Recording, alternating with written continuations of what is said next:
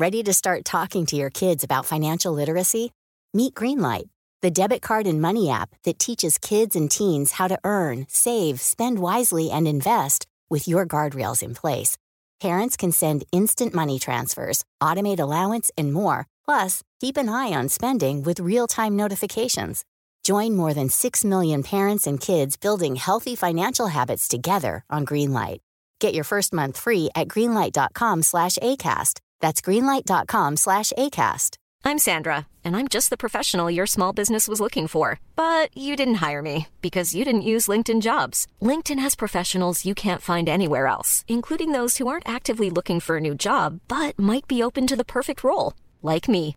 In a given month, over 70% of LinkedIn users don't visit other leading job sites. So if you're not looking on LinkedIn, you'll miss out on great candidates like Sandra. Start hiring professionals like a professional. Post your free job on linkedin.com slash spoken today.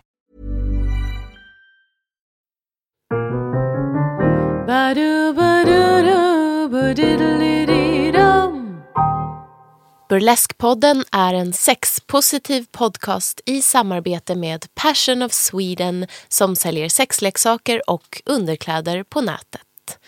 Passion of Sweden kan sexleksaker och Burleskpodden älskar deras produkter. Ni hittar dem på passionofsweden.se. Kära lyssnare, kollegor, älskare och vänner. Välkomna till veckans avsnitt av Burleskpodden. Vi sitter på Custom Music Productions som vanligt. Det är Andreas Hedberg som står för ljud och redigering. Och mig som ni hör här prata och vägleda samtalen är som vanligt eder egen Aurora Brännström. Innan vi börjar så vill jag påminna om att vår samarbetspartner Passion of Sweden som säljer sexleksaker och underkläder på nätet har en rabattkod enbart för er, följare av Burleskpodden, som är Burlesk15. Och då är Burlesk med den svenska stavningen, alltså tvärtom mot den vi använder. Så B-U-R-L-E-S-K 15. Och då får ni 15% rabatt på hela Passion of Swedens sortiment. That's amazing. Okej, okay, nu ska jag presentera veckans artist och gäst här. Och det är Edie Vengeance. En av de här härliga up and coming artisterna på burlesque-scenen. Som för två år sedan kom ut från Burlesque-akademin. Det stämmer bra. Och jag gillar att bli benämnd som up and coming. Det ja. känns väldigt bra måste jag säga. Ja men det tycker jag, det är du ju. Tack, mm. kul att höra. Ja. Vill du berätta lite grann om dig själv? Vill du fylla på här? Ja. Jag har hållit på med burlesk i ungefär två år nu. Mm. Och det hela började faktiskt med att jag lyckades befinna mig på Hoochie Coochie Club. Okay. Och det här var innan jag ens hade någon koll på vad burlesk faktiskt var. Mm. Det var en bekant som heter Emily som mm. är sminkös, maskör faktiskt gör maken på Yvonne Sita och Jaha. bland annat. Okay. Som, eh, hon tog in mig på en tävling där på Hoochie Coochie. Mm. Men den hade inget med burlesk att göra utan det Nej. var instant couture. Jag skulle okay. komma dit i egenskap av stylist uh. och så skulle vi styla vår egen modell med befintliga kläder på scen. Uh. Och så var det en jury. Gud vad spännande. Det var jätte, jätteroligt. Uh. Men jag kände mig så bortkommen. För jag kom ju dit i min frisörpersona. Jag hade ju liksom en stor oversized t-shirt och hatt och grejer. Och, och sen så såg jag alla de här fantastiska burleskmänniskorna. Och jag hade aldrig varit med om något liknande. Mm. Så jag kände mig lite malplacé men också fascinerad. Uh. Och det var där jag träffade mitt livs första eh, då, burleskartist, Vicky uh. Butterfly. Okej. Okay. Det var fantastiskt. Jag var bak i låsen och eh, hon satt på, på huk alldeles eh, drop dead gorgeous med långt rött hår och virade upp små metallfjärilar.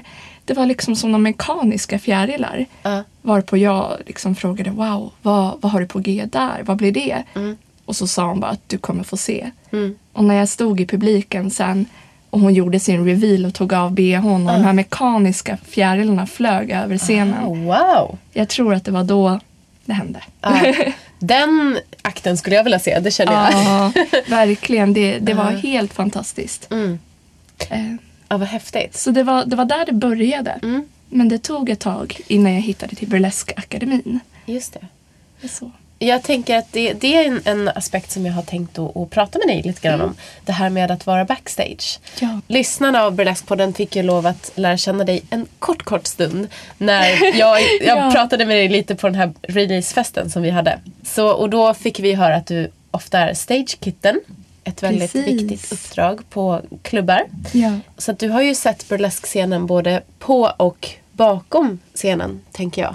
Och det är det som är så fantastiskt. Jag är så tacksam att jag har fått vara med och vara stagekitten på roliga klubbar som Fröken Frauke och Stockholm Dolls och ja, lite blandat nu. För jag tror att det har lärt mig minst lika mycket som själva kurserna och att stå på scen. Just. Att just få stå där bakom gardinerna och blicka ut över dina idoler. Lära dig vad som fångar publiken och eh, ja, vad, det, vad det är de har och vad det är de gör. Och sen så är det ju ganska roligt också att eh, få befinna sig backstage med en eh, guldinsmetad faun från eh, Paris. Eller hjälpa en underbar eh, burleskartist, ja, Linda Cherry Von Lee, Ja. att tejpa upp strumpbyxorna innan showen och fixa sådär. Just det är det. många fina möten. Ja.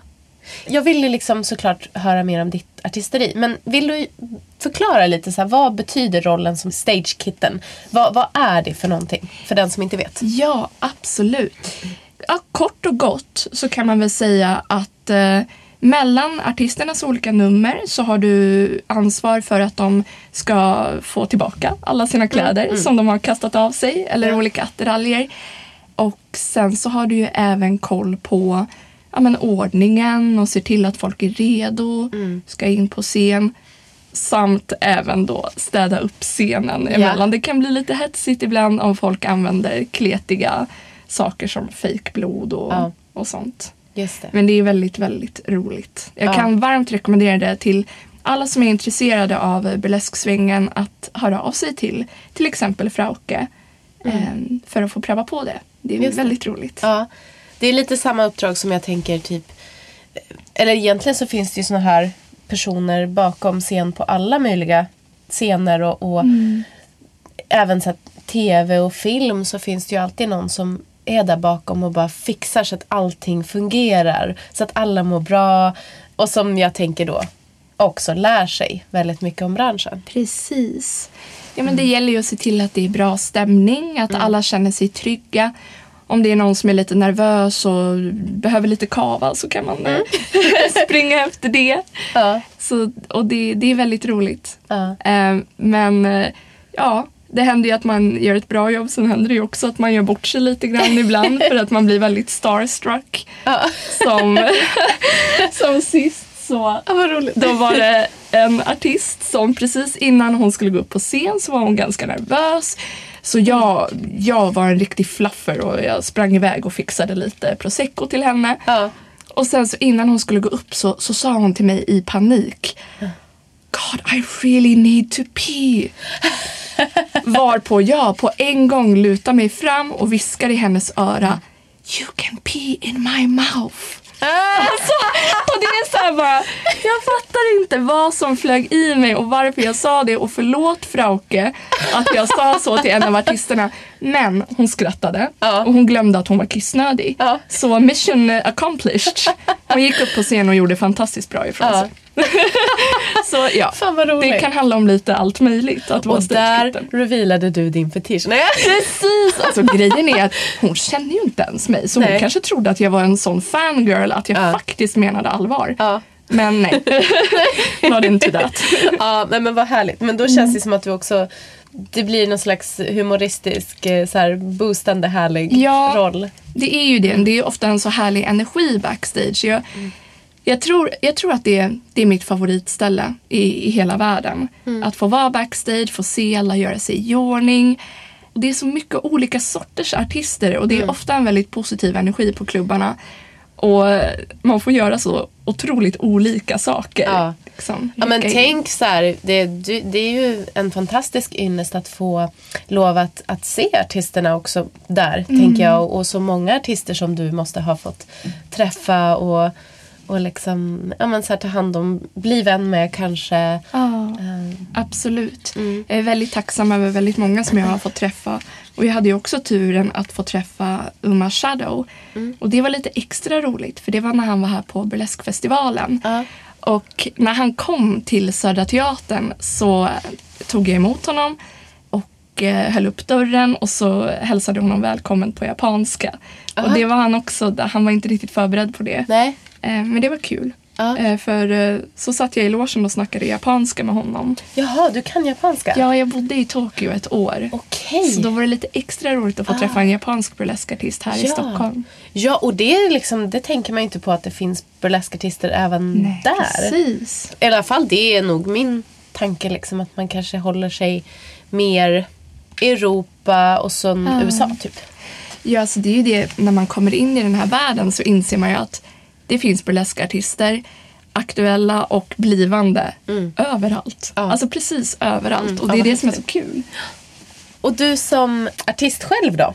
För, för då tänker jag, var det här någonting som hände ungefär samtidigt? Att du började stagekitta och att uppträda? Eller, eller började du som stagekitten först och sen utvecklade du ditt artisteri? Jag började som stagekitten när jag gick på Burleskakademin, tror jag. Okej, ja. jag. Jag har ett minne av att Lady Francesca pratade om det här med att vara stagekitten. Det var en egen lektion faktiskt. Hon Mm. Ja. pratade om vett och etikett som stagekitten, vad Ja. man behöver ha koll på. Och på en gång så blev jag helt så här, det här måste jag få göra. Så jag hörde av mig till Frauke. Mm. Ja. Och när hon eh, sa ja så kändes det som att jag hade vunnit en audition eller någonting. Ja. Det var jättekul. Så det var nog i den vevan. Och samtidigt då så utvecklade jag ju mitt eget första nummer under den tiden. Så det, det har varit väldigt givande och inspirerande. Jag, man får många influenser. Just det, för då, då gick du på Burleskakademin och hade Lady Francesca som lärare. Ja, och Duchess Dubois. ja. Ja, precis. För Lady Francesca har vi ju haft här i, i podden också. Ja, jag ser fram emot att höra det. Det ska Ja. bli väldigt roligt. Ja. Och ditt första nummer då, är det den här guldrockringen? Ja, Ja. det är ju det. Men det som är lite lustigt med det är att det första numret som jag egentligen gjorde under min tid på Burleskakademin, det har jag fortfarande inte debuterat. Aha. Det är lite mer av ett eh, väldigt dramatiskt nummer i lite mörk dragstil. Ja, Kanske inte drag, men det är till låten Small Town Boy som är en väldigt sorglig och maffig låt. Men sen så kom jag liksom av mig när jag slutade Burleskakademin med det numret. Och så hittade jag den här låten Jan Pehechanho som är från en Bollywoodfilm. Ja. Och då, då blev jag inspirerad till att skapa någonting helt nytt. Så att faktum är att mitt första nummer har jag gjort helt själv. Utan Okej. hjälp. Ja. Ja. Oh, gud vad spännande. ja, Ja, det var en utmaning. just det. Men det känns ju som att din begynnande karriär här har ju ändå liksom innefattat ganska mycket på kort tid. Jag har ju sett dig, jag har sett dig som stagekitten ett tag. Jag har sett dig uppträda på burleskloppisen. Ja, har jag sett dig uppträda. det, just det. Jag har sett dig på Melt. Ja. Jag har sett dig på Bonden bar. eh, Med Lady Francesca och gänget. Det här låter ju riktigt bra Ja, ja, ja, ja, jag kan fortsätta. Stockholm kul. Dolls senast såg jag dig. Jo. Så att du har ju infiltrerat dig. Ja, jag har nästlat mig in, verkligen. Eh, nej men det har varit så himla roligt. Eh, min första vecka när jag debuterade på Melt tillsammans med en massa andra kompisar så fick jag chansen samma vecka att uppträda igen Ja. med Aphrodite Divine och Lady Francesca. Och alltså jag var så, jag var så hedrad och eh, svettig där i den lilla. Ja. Så det var, det var fantastiskt att få göra en sån debut. Och eh, jag är väldigt glad att, att jag trots att jag är så ny och opolerad ändå har fått chansen att eh, stå på scen så pass många gånger ändå. Under kort tid. Ja. T- Tänker du att du har hittat din scenpersonlighet eller är du fortfarande under utveckling? Em, jag tror att jag har en bild av vem jag vill vara. Just nu så är min scenpersonlighet lite splittrad. För att från början så tänkte jag nog att jag ville vara den här väldigt mörka, dramatiska eh, hämnerskan. Liksom. Ja. En riktig sån femme fatale. Men jag menar, mitt nummer nu som jag ska uppträda med nästa gång det är ju liksom ett nummer där jag är sallad. Jag är en livslevande sallad och det är krutonger och olivolja inblandat och det är ju mer komiskt och Mm. käckt sådär. Och jag är ju egentligen inte, jag har aldrig sett mig själv som någon som skulle syssla med komik eller något som är Mm.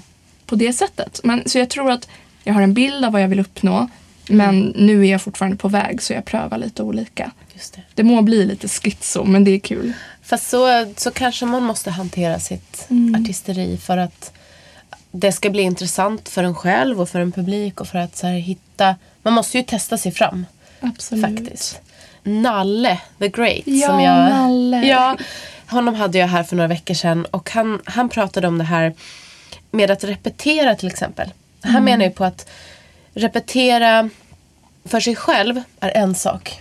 Men sen är repetitionen på riktigt det man gör framför en publik. Och att det är där man utvecklar sitt artisteri. Så jag tänker att det är säkert en väldigt bra grej. Klok grej att få. Väldigt kloka ord av Nalle. Han är väldigt Mm. klok. Det, det stämmer så bra för just att repetera för sig själv det är faktiskt eh, något av det svåraste jag vet. Att faktiskt repetera ett nummer hemma och sätta en koreografi. Det är det som, som jag tycker är helt hopplöst svårt ibland. Och- Men när jag väl står på scen så då får man ju någonting helt annat som man inte får hemma framför spegeln. Just Eh, det. hemma framför spegeln så blir det lätt att jag ständigt improviserar till så här 70-talsdisco. Jag bara liksom ballar ur hela tiden när jag egentligen borde sätta en koreografi Ah, okej. Till mitt befintliga nummer. Mm. Det är svårt. Ja. Disciplin. Vad, vad har du, om du kan eh, se det utifrån eller sådär, om du har tänkt på det. Vad är det du har med dig från dig själv in i ditt artisteri? Vad är dina influenser liksom? När det kommer till influenser och så, så har jag ju alltid varit en filmfantast. Jag tömde Casablanca när jag var liten. Ah. I alla fall eh, främst den asiatiska hyllan. Så att med influenser, alltså min absolut största idol är Kristina Lindberg som är en utvikningsbrud från 70-talet. Okej. Hon blev väldigt populär i Japan. Eh, hon var otroligt eh, vacker och häftig. Har fått mycket kritik. Många tycker att hon kanske inte var världens bästa skådis i de filmer hon var med i. Men, så det, det är en influens. Och i övrigt så här, B-filmer, exploitation. Jag älskar, älskar sånt där som är liksom lite smutsigt och dåligt och hett. Men ändå med väldigt mycket kraft liksom. Det är sjukt, det är någon slags girl power fast med en äcklig male gaze. Men som jag ändå gillar på något sätt. Jag vet inte. Det är, ja. Vad kommer det sig av då? Att du har fastnat för det? Ja, alltså jag tror att hela mitt liv så har jag varit en person som ber väldigt mycket om ursäkt för mig själv. Okej. För hela min existens. Konstant. Ända sedan jag var liten. When you're ready to pop the question, the last thing you want to do is second guess the ring. At Bluenile.com, you can design a one of a kind ring with the ease and convenience of shopping online. Choose your diamond and setting. When you find the one, you'll get it delivered right to your door. Go to Bluenile.com and use promo code LISTEN to get $50 off your purchase of $500 or more. That's code LISTEN at Bluenile.com for $50 off your purchase. Bluenile.com code LISTEN.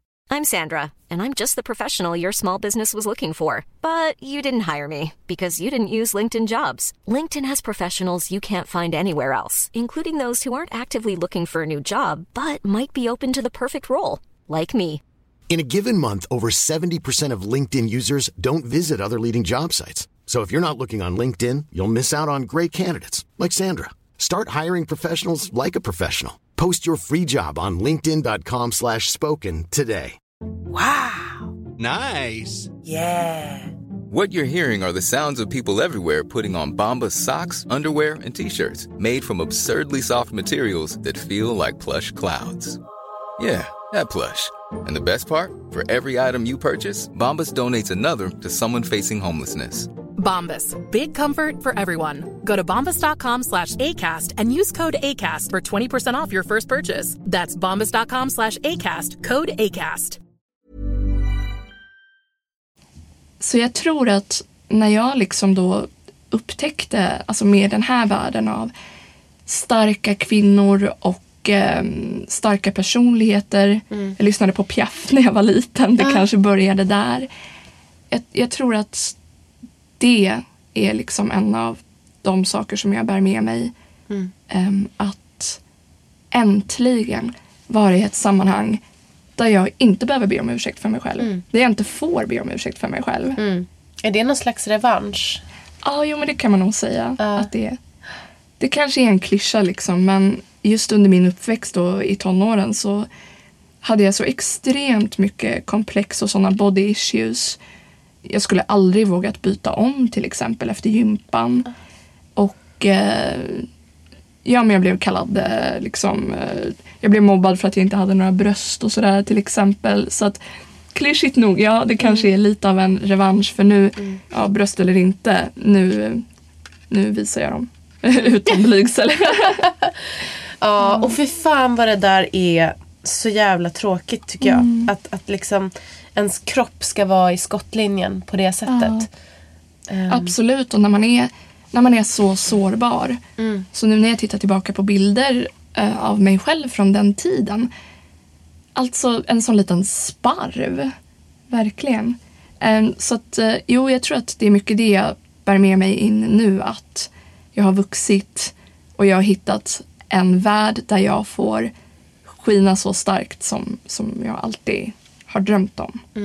Eller i alla fall försöka. Ja, men där är ju verkligen burlesk-communityt, burleskvärlden en, en bra plats tror jag. oh Det- ja. Man känner ju det. Jag har ju också alltid känt det att här får man faktiskt vara med sin kropp och, och allt man har utan att bli liksom ifrågasatt. Utan det är så här, tas emot, det är kärlek. Ehm, Precis. Jag har nog aldrig varit i en mer kärleksfull miljö. Ja, man får vara med sin kropp och alla andras kroppar, vilket också är en bonus backstage. Ja men exakt och det, Ja. det, det tänker jag också det här, det här backstage. Eh, ja, men som, som du upplever liksom att vara backstage. Att, att eh, också se mycket olika kroppar. För det är ju visserligen, och det här har vi ju pratat om många eh, av mina gäster och jag. Att så här, det är klart att burleskvärlden inte är ett vakuum och det är klart att, att många ideal sipprar in även till oss liksom, kring kropp och, och smalhet och allt det där. Men jag tycker fortfarande att burleskvärlden har en mer tillåtande attityd till olika kroppsformer. Och det lär ju du också ha sett, tänker jag, bakom scenen. Att det finns olika kroppar och Ja, absolut. Det finns så otroligt många olika trevliga, fina kroppar. Nej, men jag kommer ihåg när jag, för när jag växte upp. Mitt problem då var ju att jag var väldigt smal. Så att, eh, eller problem, men det går ju verkligen åt alla håll. Alltså allt det här kroppshatet och allmänna hatet i världen. Så att, eh, att det man skulle kunna säga som jag älskar så mycket med den här världen det är att det finns en öppenhet och det finns inga rätt och fel. Och det är inte heller det här typ ja, hatet som kan finnas mot skinny girls ute i världen som jag är väldigt starkt emot. Jag tycker att det finns en acceptans, alltså när det kommer till det mesta. Och även till eh, men det som jag tycker bäst om det är den här öppenheten som finns att du gör vad du vill med din kropp. Om det så är att, att till och med liksom operera dig eh, eller f- följa den, det skönhetsideal som du tycker bäst om så finns inget judgment. Alltså, det är klart att det finns. Men det som jag tycker om så mycket är att i communityt så tycker jag i alla fall. Jag upplever att det finns en strävan att eh, vara öppen för varje individs eh, önskningar om livet. det är det det. jag tycker är fint. Det där tycker jag är så också provocerande. Att det, det ska vara sån otroligt tunn linje liksom, där man behöver vara som kvinna för att passa in. Så här, du får inte vara för smal men du ska vara smal. Du får inte vara mullig men du kanske ska vara kurvig för du ska ha stora bröst. Och det är så, så mycket, du får inte vara för lång, du får inte vara för kort. Och så här, man blir galen. Det är liksom. helt hopplöst. Och Alltså det är ju så för män också men jag, nu är vi två Jo. stycken kvinnor här så ja. Ja men absolut. Och det, det som är tråkigt är när vi vänder oss emot varandra och på något sätt kallar den ena eller den andra parten för någon slags eh, förrädare. Ja. Liksom. Och det, det har jag väldigt svårt för. Det är därför som jag tycker om att, ja, att det är lite mindre av den varan i den här världen. Just det. Liksom. Hur tänker du kring eh, feministiska frågor? Har du funderat Ehm, kring det? Alltså för mig, så jag tror att i början så funderade jag lite över det där. Och jag tror till och med jag pratade med Lady Francesca om det. Eh, för jag hade väl lite ett dilemma just det här med avklädnad och alltså men, men ju mer jag har hållit på med det så har jag insett att för mig är det här det ultimata feministiska ställningstagandet. För jag tar tillbaks makten över min kropp. Och jag väljer om jag vill bli objektifierad eller inte. Jag väljer vem jag vill vara, vad jag vill göra. Och sen om det i grund och botten är sprunget ur patriarkatet. Det känner jag att jag inte orkar bry mig så mycket om. Grotta in mig i det. För att då skulle man som kvinna kanske inte kunna göra någonting. Så nej, för mig så är jag är en stark feminist eh, och jag tycker nog att det här är det mest feministiska sammanhanget jag har varit i i hela mitt liv. Ja. ja, jag kan bara hålla med. det, det är det jag känner också. Ehm, sen är ju feminismen inte en feminism. Det finns ju många strömningar. Precis. Men jag... Ja, nej men det är ju så roligt att höra att, Ja. att det är en gemensam hållpunkt. Ja. Som jag tycker att vi alla på något sätt kan eh, samlas kring. Ja, ja men precis. Jag, jag tycker det i alla fall. Ja. Det finns säkert de som tycker annorlunda. Men du sa det här att du hade lite tankar kring det här med att klä av sig. Hur tänker du där? Liksom? Var, varför skulle det vara en, en motsättning för Ja. feminismen? Eller så här, hur... Det var, det var nog bara en uppfattning som jag på något sätt hade fått från världen i allmänhet innan jag gav mig in Ah, ja. i burleskbranschen. Jag tänkte väl att det här var liksom hemskt nog. Så tänkte jag nog att ah, det här är bara ännu ett sätt att liksom få visa upp eh, sin kropp och på något sätt jag, jag hade ingen aning. Jag förstod inte vad det egentligen handlade om. Och jag trodde aldrig att jag skulle klara att visa upp mig själv på det sättet. Utan från början så hoppade jag bara på kursen för att jag ville utmana mig själv. Jag ville upptäcka någonting nytt hos mig själv och se om det var någonting som, som skulle passa. Just det. Ja, kursen. Alltså när du Ja, gick precis på... när jag, när jag hoppade på Burleskakademin. Eh, första kurs. Ja. Nej, jag tror att jag, jag, jag hade väl tyvärr den här allmänna bilden av eh, kyskhet på något sätt. Ja. Att man liksom man behöver bete sig på ett visst sätt som kvinna för att bli respekterad. Mm. Eh, vilket jag verkligen skiter i nu. Fuck that shit liksom. Ja. Ja men vad härligt. Ja, Ja. men precis. Att, att, ehm, Jo men just kring, Mm. kring det, liksom att, att visa upp sin kropp. För det, det blir det ju också automatiskt att man appellerar på sexighet, Mm. sexualitet. Tänker du att det också har med saken att göra? Alltså det här med kvinnlig sexualitet. Hur det, ja, absolut. ja hur man visar upp det och vad det ger för signaler liksom. Ja. ja, men det är ju nästan som att det har varit någonting straffbart och fortfarande är. Att visar man upp sin sexualitet som, som kvinna och uttrycker den starkt så ja, men då kan man förvänta sig vad som helst. Och man förtjänar det, ungefär. Ja. Vilket är en så skev uppfattning som, som jag, man stöter på hela tiden, tycker jag. Tyvärr. Eller vad, vad menar du då? Vad är det man förväntar Ehm, sig få? Ja, men att, att folk tar sig friheten att ta på dig till exempel. De tror att eh, ja, men den här tjejen verkar göra good to go liksom. Ehm, eftersom hon klär sig som hon gör eller hon uppträder på det här sättet. Det. Det tycker jag är väldigt tråkigt. Men det finns ju också de som, som förstår att det inte är så. Utan som kommer fram som riktiga gentlemän efteråt och säger att det var en fantastisk show och så vidare. Just det. Ja, men vad får du för reaktioner oftast liksom, på dina Ehm, nummer? Jag får faktiskt eh, oftast en väldigt positiv reaktion. Och eh, det är så förlösande för att innan jag uppträder så har, har jag ofta brottats med mycket så här, ångest. Bara, vem skulle vilja titta på det här? Och Det är ju rent av oförskämt av mig att ta upp andras tid på det här sättet. Med, alltså, men du vet, jag har alla de där issues. eh, Så då är det så, det är så fantastiskt att inse att jag kan glädja folk på det sättet. Ett sätt som jag inte hade en aning om. Det är fortfarande folk som pratar om salladsnumret på Stockholm Dolls. och det, det är väldigt roligt att höra. För det var ju också det som, när jag första gången gick på eh, Stockholm Burlesque Festival så stod jag där i publiken. Jag tror att det var Akinos som var uppe på scen. Fantastisk artist. Och jag minns att jag tänkte att om jag någon gång kan få en enda person att känna ens en millimeter liksom, av det som hon får mig att känna just nu Ja. så kan jag vara så sjukt nöjd med mig själv. Mm. Så att, eh, Just det. det är väl det jag hoppas. Alltså jag, vill, jag vill glädja folk och jag vill peppa samtidigt som jag vill få en chans att uttrycka mig själv. Fantastiskt. Jag, jag uppfattade lite så här i, i förbifarten att du, du är också utbildad inom andra områden. Det stämmer. Ja, och vad, vad har du där med dig? Jag kan allt.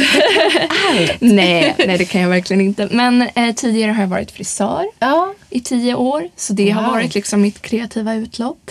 Och nu har jag precis eh, gett mig in på konditori och bageribranschen. Just det.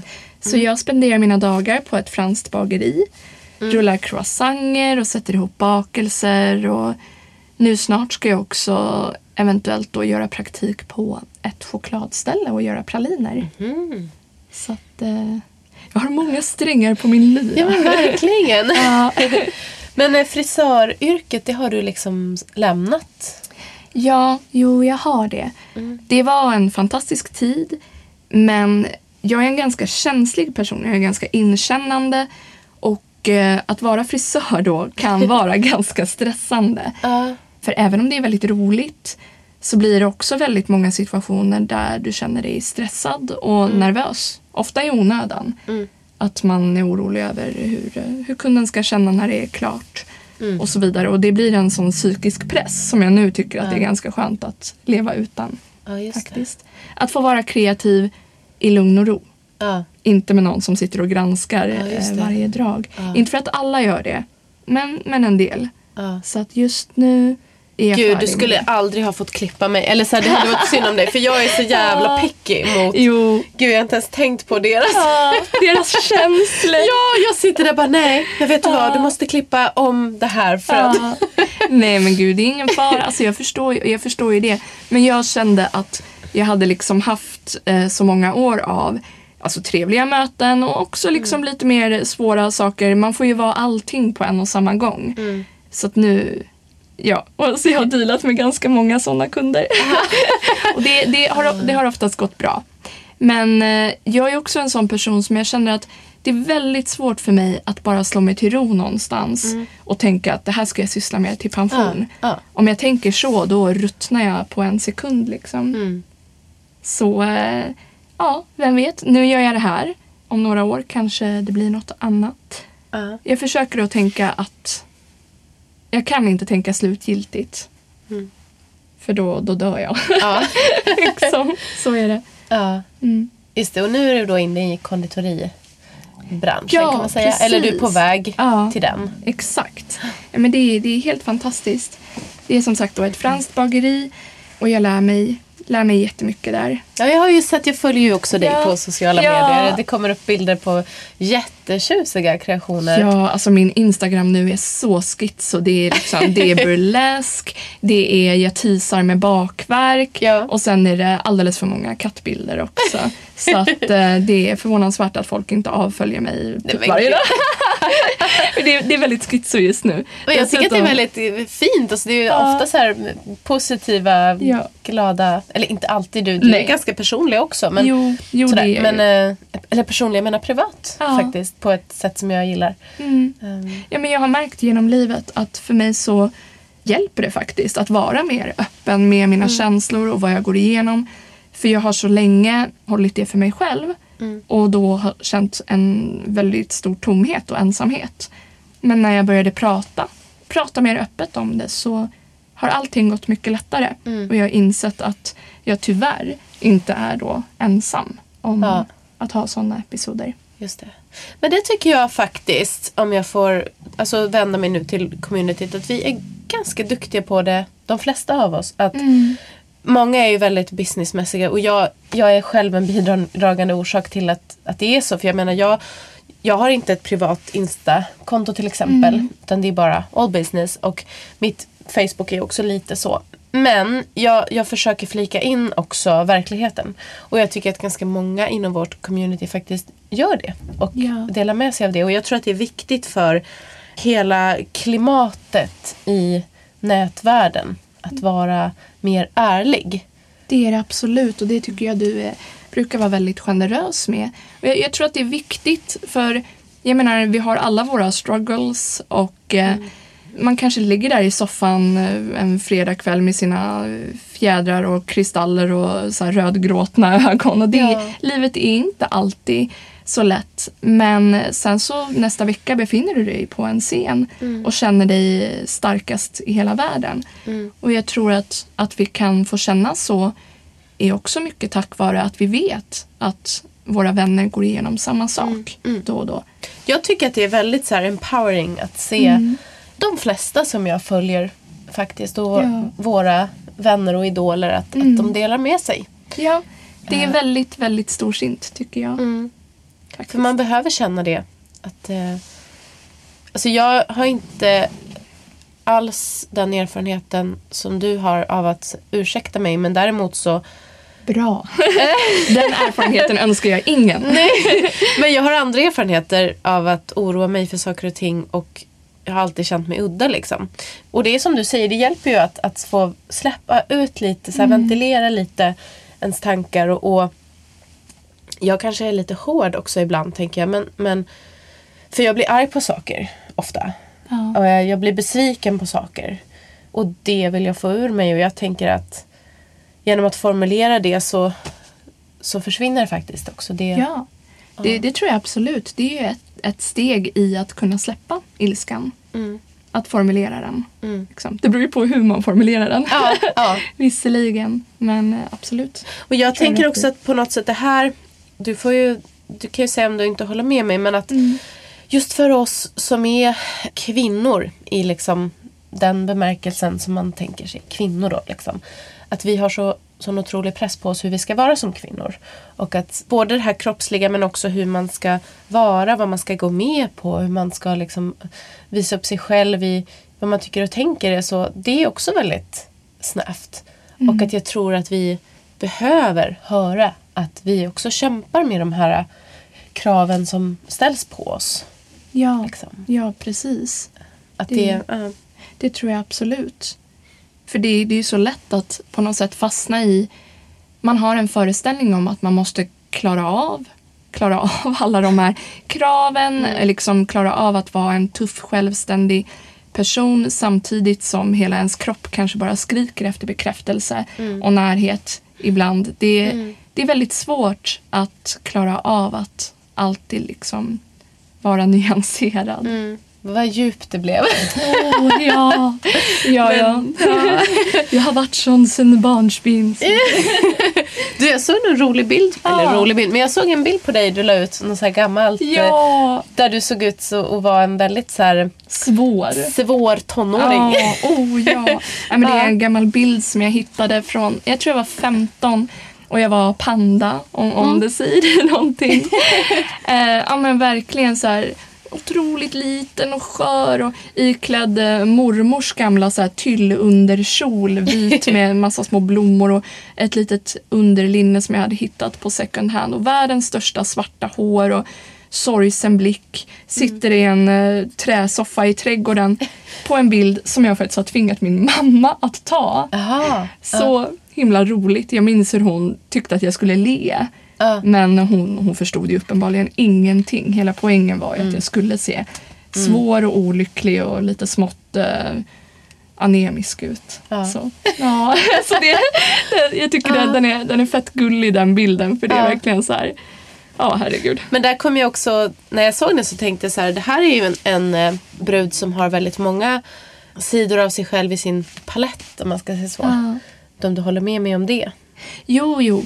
Det, det stämmer absolut. Och det är någonting som jag har jobbat med större delen av mitt liv också. Att hitta, hitta någon slags balans. För jag har en väldigt dramatisk ådra. och eh, alltså herregud, när jag var liten. Jag kommer ihåg att jag, jag lånade så här, Shakespeare-böcker när jag gick i lågstadiet. Och jag... Ja, gud. Behöver man den balansen tycker du? Eller? Jo. Ja. Jag tror jag mår så mycket bättre idag när jag har hittat någon typ, ett sätt att liksom behärska mina känslostormar lite mer. Och Ja. också min självkritik. Livet blir så mycket enklare när, när man på något sätt kan hitta en lite jämnare ström i sitt drama. Ja. Men det är inte lätt. Vi har alla vårt, vårt Ja. drama. Absolut. Visst, det är fint på film men det är väldigt utmattande i verkligheten. Ja. Mm. Spännande det här med, med dina mm, influenser kring, eh, du sa asiatisk film. Ja, Ja, vad, vad kommer det ifrån? Och, och det här att du har bott också i Japan. Ja, ehm, det tror jag kommer från faktiskt min tid då som eh, eh, panda. Ja. Jag var inne på Pet Sounds och eh, hade fått tips om Pizzicato 5 som är ett eh, Shibuya Kei, alltså lite så här japansk eh, indiepop. Lite med 60-talsinfluenser, hissmusik. så, här. så att jag började lyssna på dem. Och där blev jag väldigt fascinerad av det japanska språket. Började titta på deras musikvideos och sångerskan är helt fantastiskt cool och eh, de har låtar som handlar om Twiggy och där de försöker sjunga lite franska. Så det, det är väldigt mycket av allt.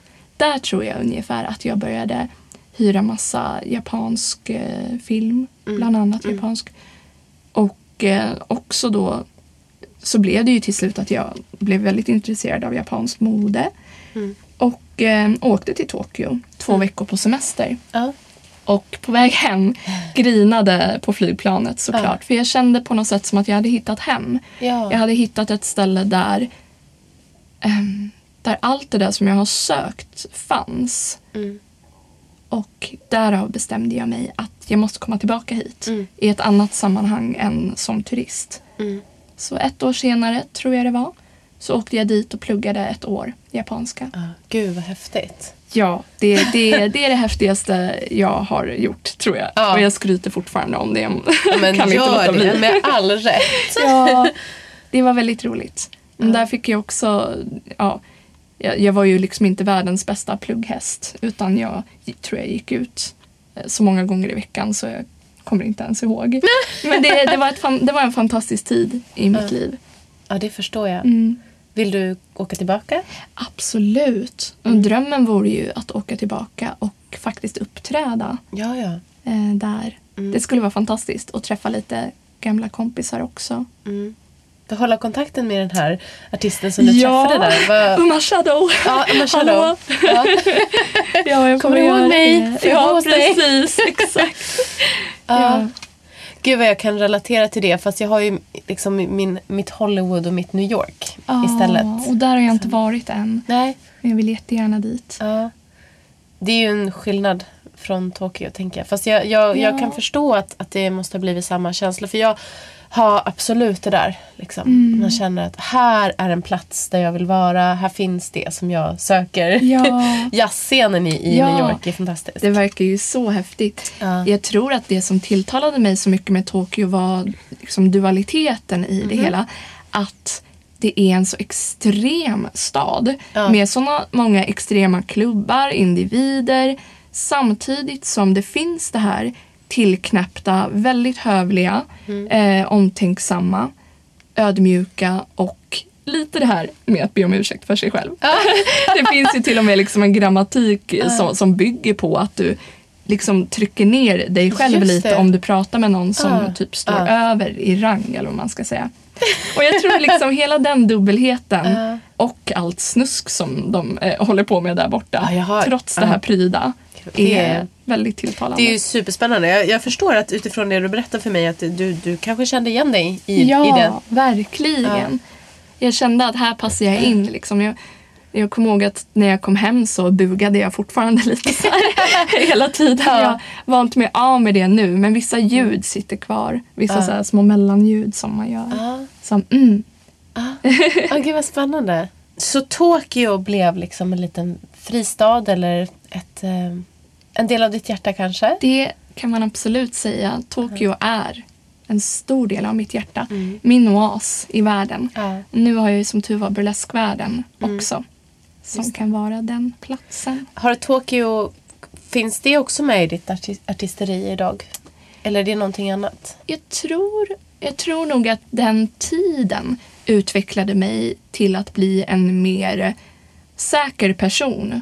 Och en person som insåg att shit, jag, jag syns och eh, jag finns och jag är ganska awesome. Eh, Och eh, jag tror att det på något sätt gav mig en säkerhet som jag inte hade innan. Ja. Men rent så här eh, nummermässigt och så, så har jag inte plockat in några sådana influenser än. Nej. Men eh, alltså sexshopparna där är ju to die for. Jag önskar att jag hade handlat på mig mer roliga grejer, mer kostymer och sådär. Ja, alltså det här är så kul när du säger det. För att jag på RFSU där jag har jobbat ett, eh, en stor del av min, alltså det jag har med mig från min socionomutbildning. Så det blev ju att jag jobbar inom RFSU. Jag har en kollega där som eh, heter Erik Centervall som är en stor inspiratör för mig. Han är ju 74 år Aha, och eh, han summerade allt han har gjort för mig en gång. Han sa att det jag har jobbat med i mitt liv det är dubbelmoral. Och jag ser dubbelmoral i alla sam- samhällen. Att vi, vi, vi förväntas göra en sak och sen håller vi på med så jävla mycket snusk bakom det.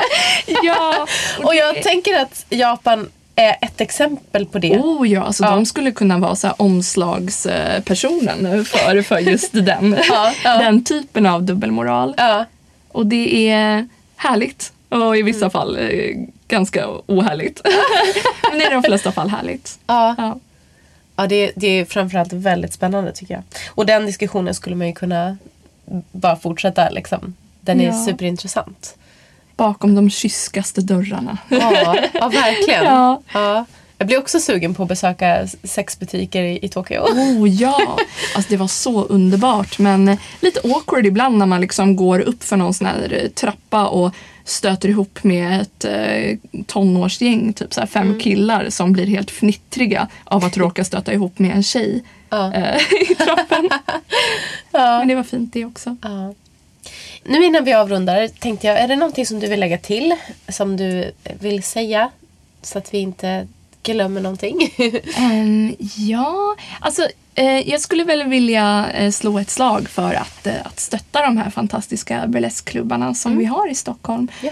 Och särskilt om man inte har varit än. Alltså se till att gå på eh, det, det som bjuds på burlesk.se tror jag. Eller på Instagramkontot så finns lite updates om det. Vi har ju Stockholm Dolls, vi har Fröken Frauke, Burkläsk. Det finns en hel värld där ute för er att upptäcka. Och om ni vill att vi ska finnas kvar i ert liv så är ni hemskt välkomna att eh, komma och joina. Just det. Och glöm inte Burleskakademin också. Just det. Det är den bästa skolan jag har gått på i hela mitt liv. For sure. Åh, vad härligt. Jag tror att det får bli våra slutord. Fint. Vart kan vi hitta dig? Ni kan hitta mitt eh, schizo Instagramkonto. ID Vengeance. ID.vengeance. Och jag har stavat det med Z. Lite så här Vengeance alltså. Lite Ja. dansbandsaktigt. Jag vet inte om jag ville vara lite skojig där. Ja. Och jag finns också på Facebook under samma namn. Just det. Och då kan vi se vad som händer för dig. Ja, absolut. Som sagt, stort tack. Tack själv. Tack för att ni har lyssnat på veckans avsnitt av Burleskpodden. Glöm inte att ni har 15% rabatt på passionofsweden.se. Burlesque15 är då rabattkoden. Så gå in och shoppa och stötta oss för det gör ni då indirekt så att vi får behålla våran samarbetspartner och finnas kvar. Samma sak där. Köp biljetter så finns vi kvar.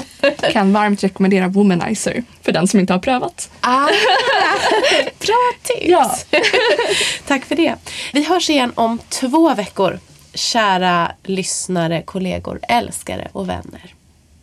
Burleskpodden är en sexpositiv podcast i samarbete med Passion of Sweden som säljer sexleksaker och underkläder på nätet.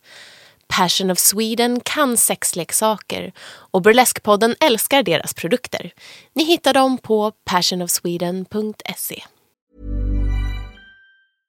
Imagine the softest sheets you've ever felt. Now imagine them getting even softer over time. That's what you'll feel with Bowl and Branch's organic cotton sheets. In a recent customer survey, 96% replied that Bowl and Branch sheets get softer with every wash. Start getting your best night's sleep in these sheets that get softer and softer for years to come. Try their sheets with a 30-night guarantee. Plus, get 15% off your first order at bowlandbranch.com. Code BUTTERY. Exclusions apply. See site for details.